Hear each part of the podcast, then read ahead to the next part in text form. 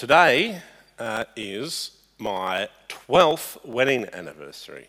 Uh, and you can, you, yay, uh, you can leave your flowers and chocolates uh, uh at the door on the way out. Um, uh, but uh, the reason I tell you that is because I want to tell you a story about something that happened maybe some 13 years ago. back in those days, or once upon a time, I feel like it's almost long enough ago I could start it like that. I was a youth minister, and uh, this girl called Elisa Walker was a youth leader, and uh, we started to uh, hang out a little bit. And uh, every term, I would have this big, laborious job uh, of uh, mailing out the programs for the term to the parents of the kids who came to the youth group, which is like I was thinking about this story as I was preparing this sermon, thinking, I can't even believe I used to mail stuff to people. Like, what the heck? Like, 13 years is a long time ago. But that's what we used to do. And every time I had to do one of these mail outs, uh, I would invite uh, the, uh, this young, lovely young lady called Elisa uh, to help me. Uh, and, you know, one mail out led to another, led to 12 years of marriage. Um, and uh, I, I, tell you that to say, uh, beware uh, the minister who invites you to help with mailouts.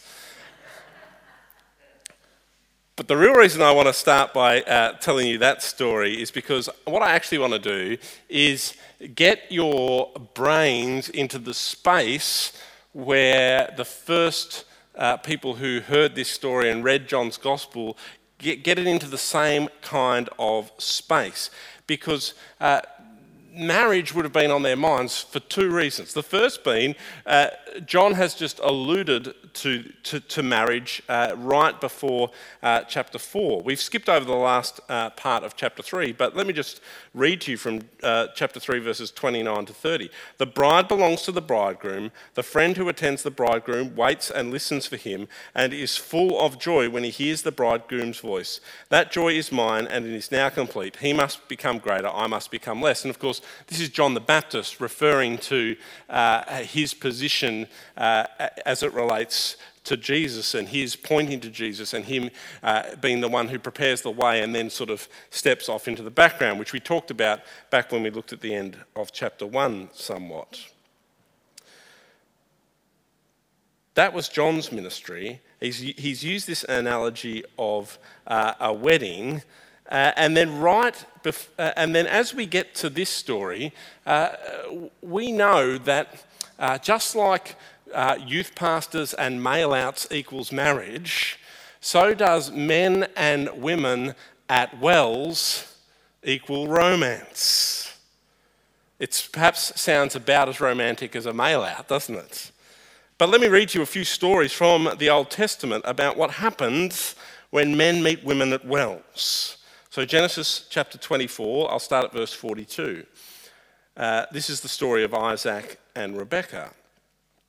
When I came to the spring today, or the well, I said, Lord God of my master Abraham, if you will, please grant success to the journey on which I have come. See, I am standing beside this well. If a young woman comes out to draw water, and I say to her, Please let me drink a little water from your jar, and if she says to me, Drink and I'll draw water for your camels too, let her be the one the Lord has chosen for my master's son.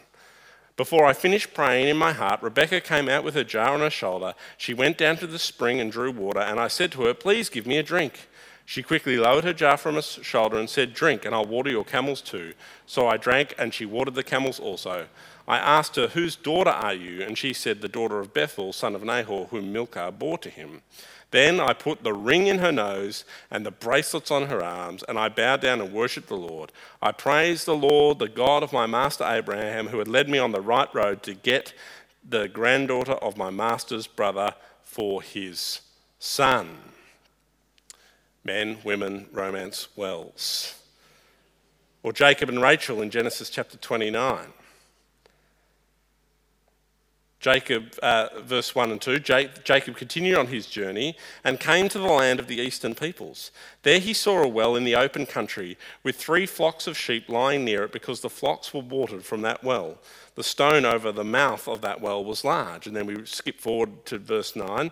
While he was still ta- talking with them, Rachel came with her father's sheep, for she was a shepherd.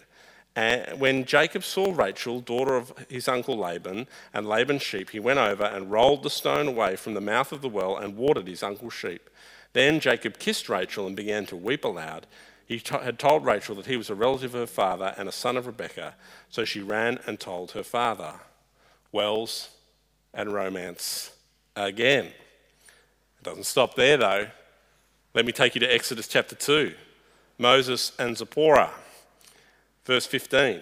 When Pharaoh heard of this, he tried to kill Moses. But Moses fled from Pharaoh and went to live in uh, Midian, where he sat down by a well. Oh, here comes some romance. Now, a priest of Midian had seven daughters, and they came to draw water and fill troughs to water their father's flock. Some shepherds came along and drove them away, but Moses got up and came to their rescue and watered their flock. And we re- the story goes on, and we read in verse 21 Moses agreed to stay with the man who gave his daughter Zipporah to Moses in marriage. Wells are romantic places for Israelites to hang out. A man and a woman meeting at a well is a cue for the ancient reader. Sort of like uh, when we uh, start watching a, a, movie, we, we have all these sorts of cues that go in our brain. If we watch a romantic comedy, it doesn't matter what the name is, it doesn't matter who the stars are, we just sort of know. Guy meets girl, girl and guy fall in love, crisis happens, everyone gets sad, guy comes back, um, they get back together, everybody lives happily ever after. Uh, boring movie repeat over and over again. I only watch them once a year on the, on, on the 30th of January. Uh, um, and we have these cues in our minds about those sorts of romance stories, don't we? We know how they, they go. There's a pattern. And there's this pattern with women at wells in the Bible too. And so we come to this story of Jesus and a woman at a well. And uh, what we uh, ought to be doing is trying to think like they would have been thinking. And it's likely that they thought of these stories as they see Jesus, this man of God, the, the promised Messiah, the Word made flesh, and they see him come to this well. They're, they're, they're sort of wondering what's going to happen. And so, as we consider the story, we also then ought to notice the ways in which it's different to the traditional well romance. And this tells us something in particular about who Jesus is and what he's offering. So let's dive in and take a look. We see in the opening verses that Jesus is on his way to Galilee, having left Jerusalem in verses 1 through to 3. We presume that it's no longer safe, perhaps, for Jesus to be in Jerusalem, given the Pharisees uh, have learnt about uh, all the people that he's baptizing or that his disciples are baptizing uh, and, the, and the following that he's gaining, uh, as well as, you know, the stories we've read back in chapter 2 of uh, uh, him flipping the tables and causing a bit of a scene in Jerusalem. things are getting dicey in Jerusalem for Jesus, and so he's heading back to the regions, back to Galilee. But of course, he needs to go through Samaria to get there uh, because that's in between Jerusalem and Galilee. And on his way, he has this rest at Jacob's well where he meets the Samaritan woman. And just in case you're not overly familiar with Samaritans, I just want to give you a bit of a, a, a understanding of who they are. Uh, the Samaritans uh, are people who have descended from the northern kingdom of Israel. Uh, they were exiled in 722 BC, and uh, some went off to Babylon, and some remained, and some came back, and eventually they intermarried with uh, the other peoples from that part of the world. Uh, they're part of the northern tribe, which split off from the southern tribe and uh, was kind of even worse than the southern tribe was in terms of following the ways of God.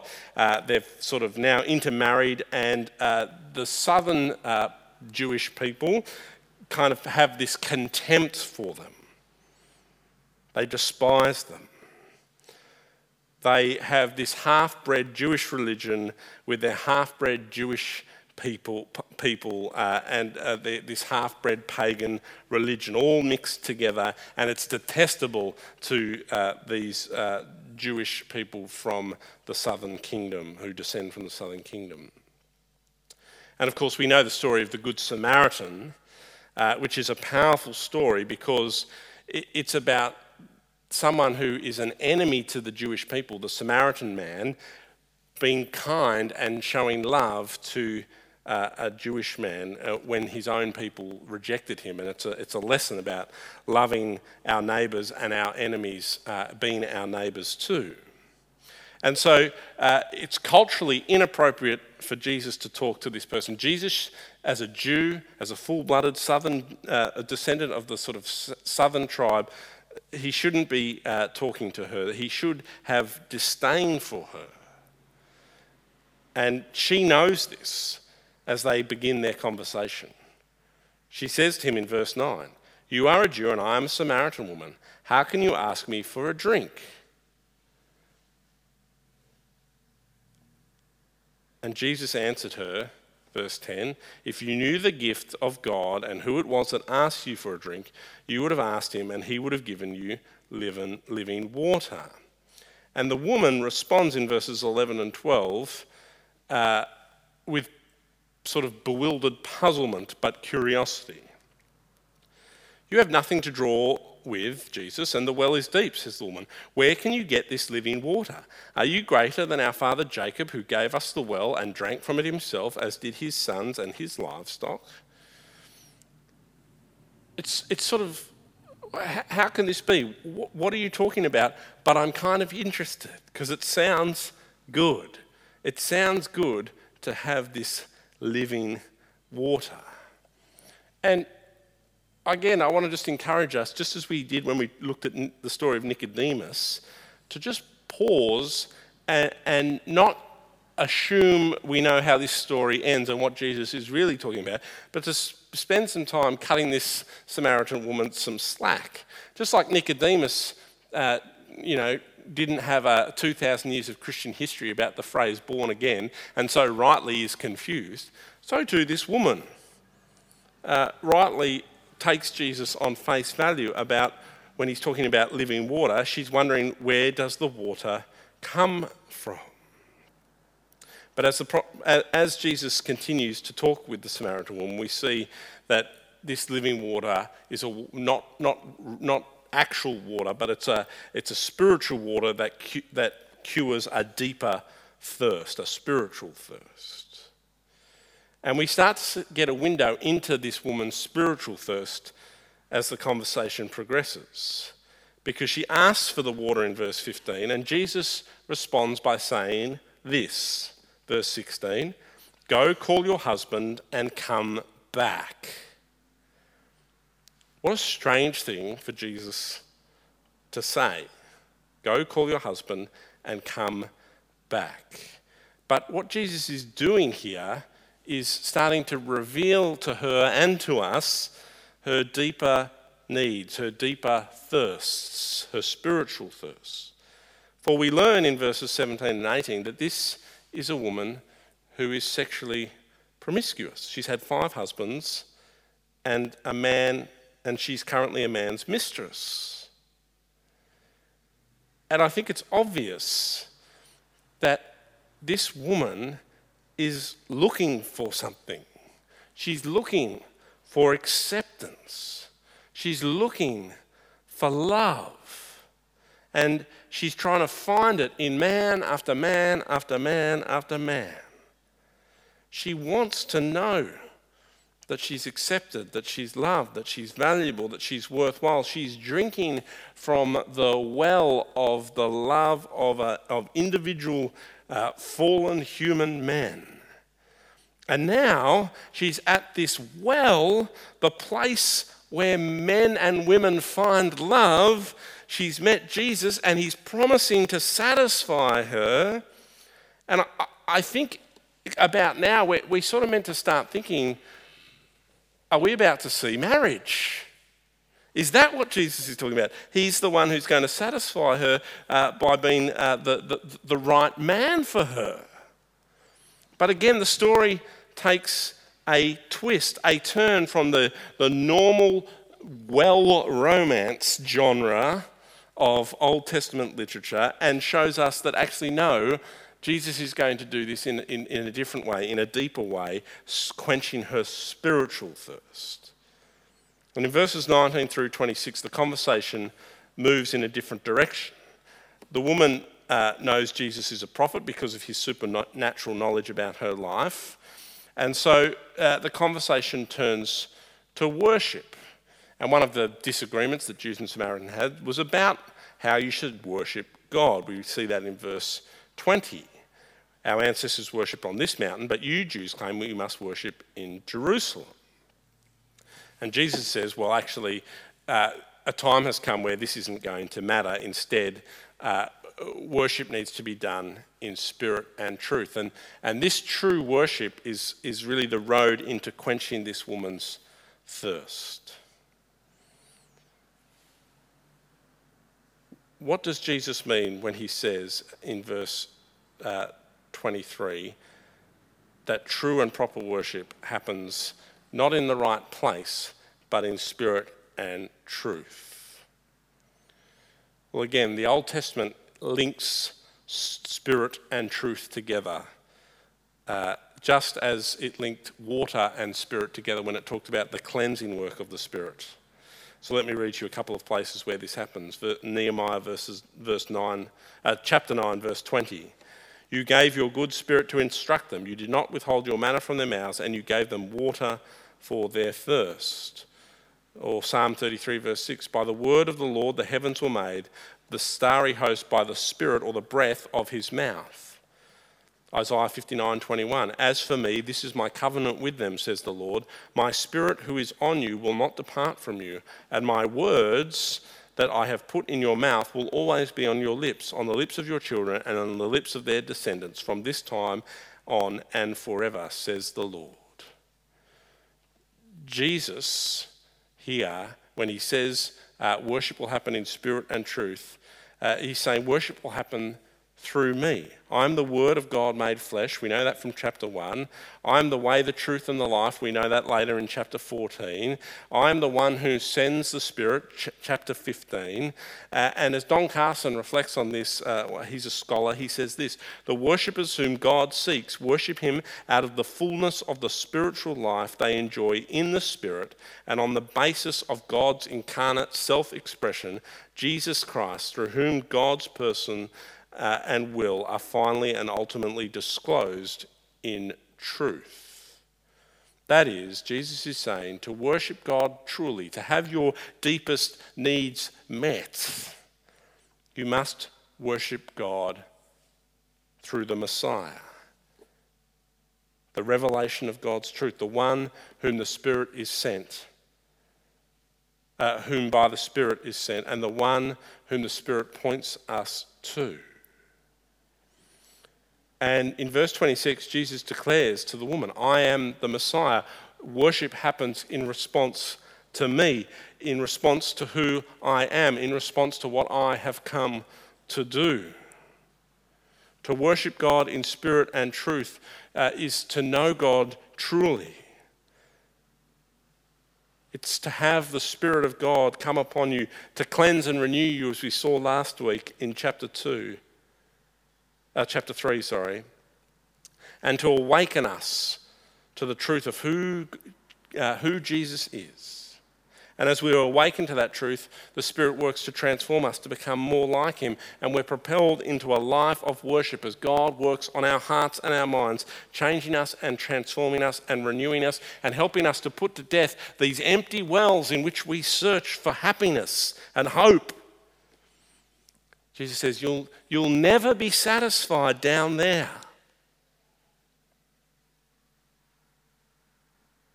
Come instead to me. Come and worship me in spirit and truth. Build your life on me, and you'll have living water that always satisfies.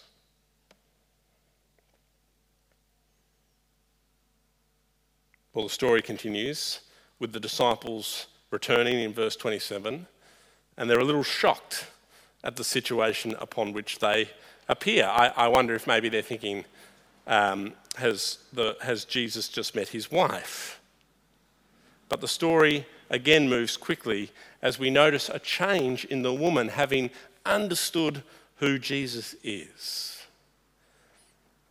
The thing about this story is the, the woman has come to the well in the heat of the day. There is no one else there except for Jesus and her. And scholars, I think, rightly argue that this is because she is a woman who is not well, uh, not in good standing in her community. You can't have five husbands and be someone else's uh, mistress in a small town in the middle of Samaria and, and not cop a little bit of flack in the first century. This woman's here in the heat of the day because she carries around deep shame and scorn. She, she no doubt feels much rejection. But having met Jesus, who's told her that he will satisfy her deepest needs, that the Spirit of God will uh, cleanse her and renew her and change her and transform her and lead her into the true worship of God through the Messiah, through Jesus, whom she's just seen with her own eyes and who has just revealed himself to be the one who knows all truth. This woman who's, who, who's hiding and ashamed and scared and has come to the world by herself, she goes straight back into town and she speaks to the town. I have just seen the most amazing thing, verse 29. This man told me everything I ever did. And so the people respond, partly to the news and probably partly to the messenger. Whoa, there's that sort of uh, uh, not so well respected woman. And she's in town telling us we have to come and check this out. And this guy sort of knows the deep truths about us. We better go see what's going on.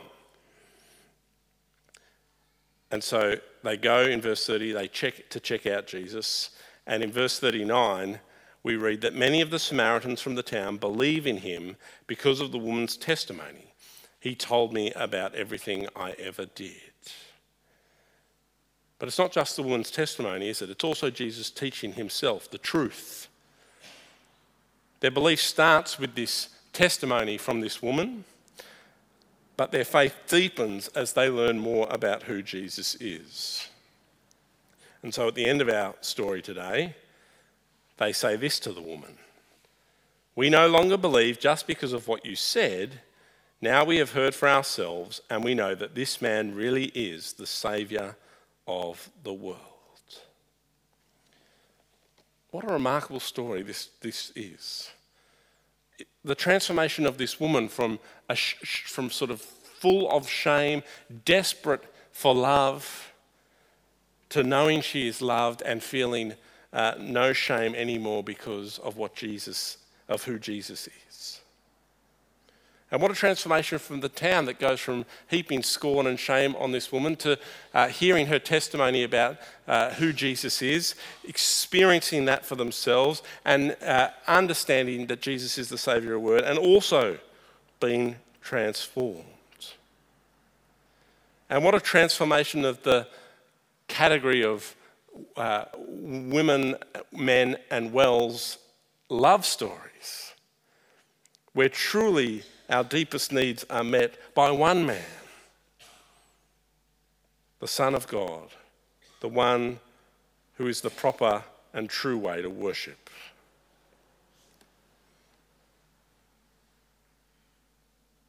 This woman is a woman who longs to be loved, who longs to be accepted.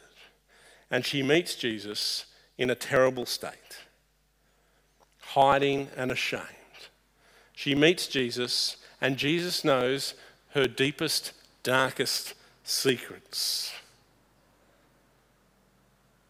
She is in no shape to be accepted by a holy God.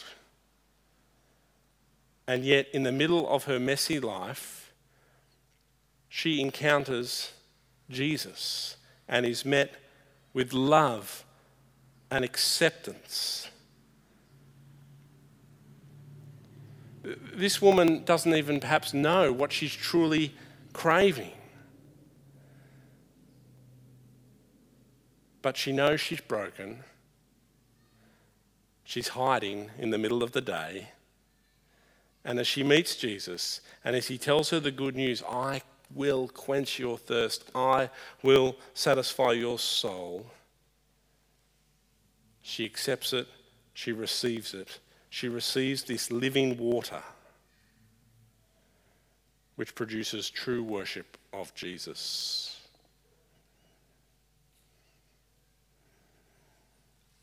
And when that happens for her, she's transformed.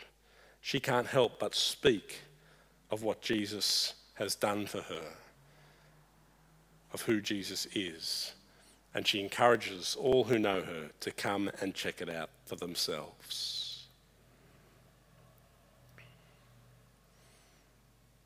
The only right response when we meet Jesus, no matter how broken we are, no matter how messed up we are, is to worship Him and to allow Him to transform us, to satisfy us to quench our thirst. Let me encourage you today to drink from the well that is Jesus and his living water. And having done that, let me encourage you to worship Jesus in spirit and truth because this will always satisfy. Jesus doesn't want you to be burdened by sin or shame, by your attempts to find love. He wants you to know true love in Him, to drink from His well, the well of life that never runs dry. Look to Jesus, for in Him is real and true life. Amen.